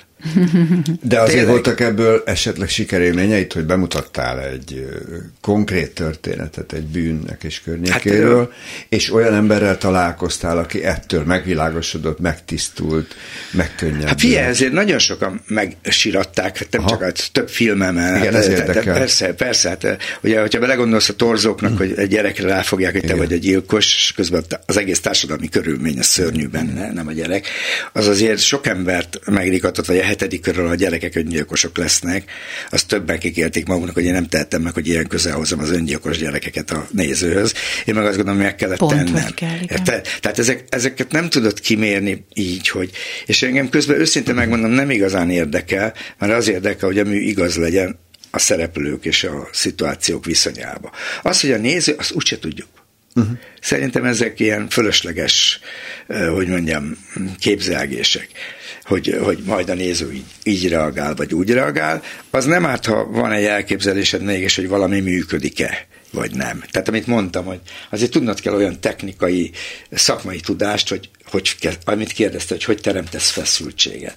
Érted? Most gondolj be, az is egy feszültség teremt, egy nagyon egyszerű dolog, hogy végig félsötétbe játszasz egy filmet, és egyszer csak egy arc, egyetlen egy arc egy villanásra iszonyú éles fényben megjelen. Ugyanolyan horror effektust igen, így össze, eh, eh, hogy mondjam, úrik a gyomrod. Tehát nincs szabály erre, erre szoktam igen. mondani. Az a szabály, amit kitalálsz a filmbe, és működ. Uh-huh. Hát arról nem te is szabályt. Hogy, hogy nagyon a, a a lények közelében vagy a bűnökkel, hiszen ugye még a, a Kuroszavának volt a híres mondása, hogy művésznek lenni annyi, mint soha félre nem fordítani a tekintetünket. Igen, ez nem Kuroszavától származik, de neki. Ő neki, neki tulajdonítják, vagy legalábbis én így tudom. Ki mondta először? És ugye a, nem a tudjuk, de az meg... is írt már ilyet, a Szamárbőrben van egy hasonló mondat. Egy hasonló. Az, hogy, és hogy ugye a színházban meg az alapvető, hogy tükröt tartani mindegy a természetnek, vagy hát a Shakespeare-nél fordításban.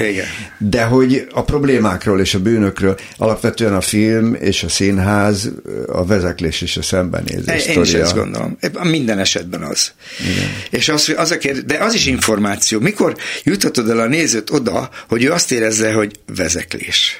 Igen. Érted? Hogy mi, az a, a, mi, a megvilágos, mi a megvilágosodás pillanat a szereplőnek?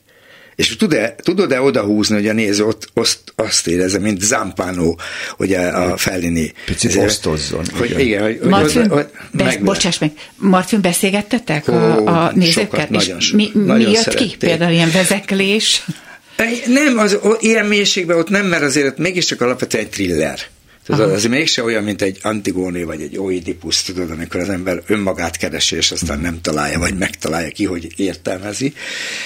A, a, a Matférem azért mégis ilyen értelemben egy zárt történet. Tehát ott a, hogy mondjam, megvan a, a végén ki az igazi elkövető, tehát ott választ kapsz a közben feltett kérdéseidre. De Martfün például nem jött az, hogy akkor vigyázzunk a környezetünkre, soha többet ilyen. Tehát nem, valamiféle én nem. nem hiszek ebben, nem. hogy ezek okay. Ez, nekem, nem volt ez egy naív. Nem, nem, nem. A megtisztulás az nem így történik.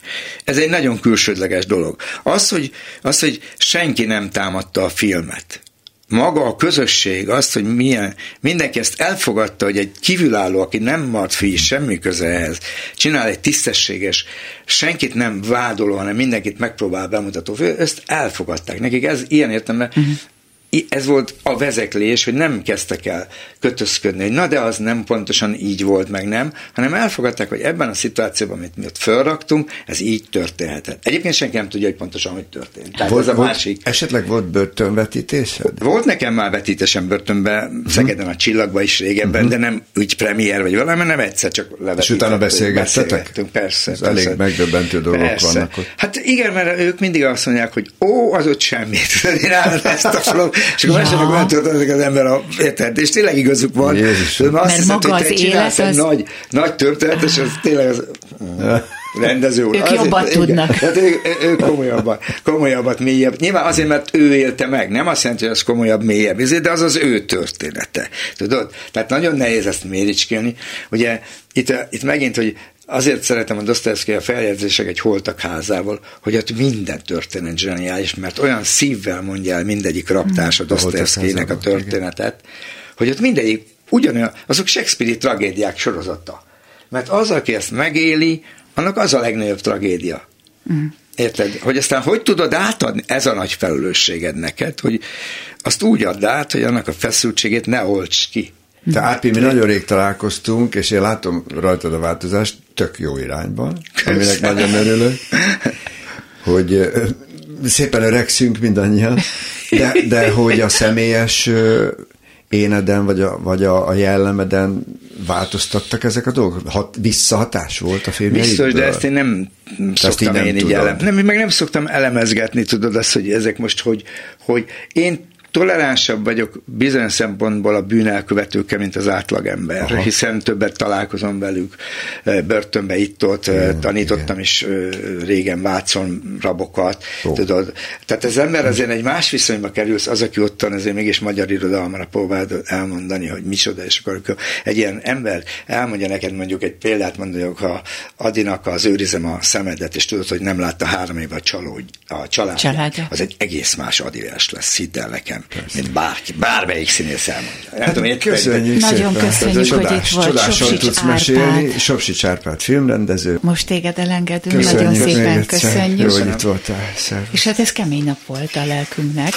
Attila. Viszont nekünk még egy kicsit majd kell arról most beszélnünk, hogy nekünk itt egy másik missziónk is van. Amit mondtam, hogy a Klubrádió hál, hál' Istennek nagyon erős lábakon áll a hallgatói lábán, és szerintem ez egy kölcsönös összefogás, mindenkinek szüksége van mindenkire, a hallgatóknak a Klubrádióra, a Klubrádiónak pedig ahhoz, hogy szabad legyen a hang a hallgatókra. És erősen bízunk benne, hogy a hallgatóknak szüksége van egy ilyen szabad hangra, mint amilyen a Klubrádió. Köszönjük a támogatást. Nagyon szépen köszönjük, és mindenkinek minden szépet, minden jót. Jövő héten szerdán ugyanígy találkozunk az ötösben Epres Attilával és... És Szalai Krisztával. A, természetesen ezt a műsort is visszahallgathatják, de a Klubrádió összes műsorát a Klubrádió weboldalán, illetve a podcast megosztó oldalakon. Az ötös.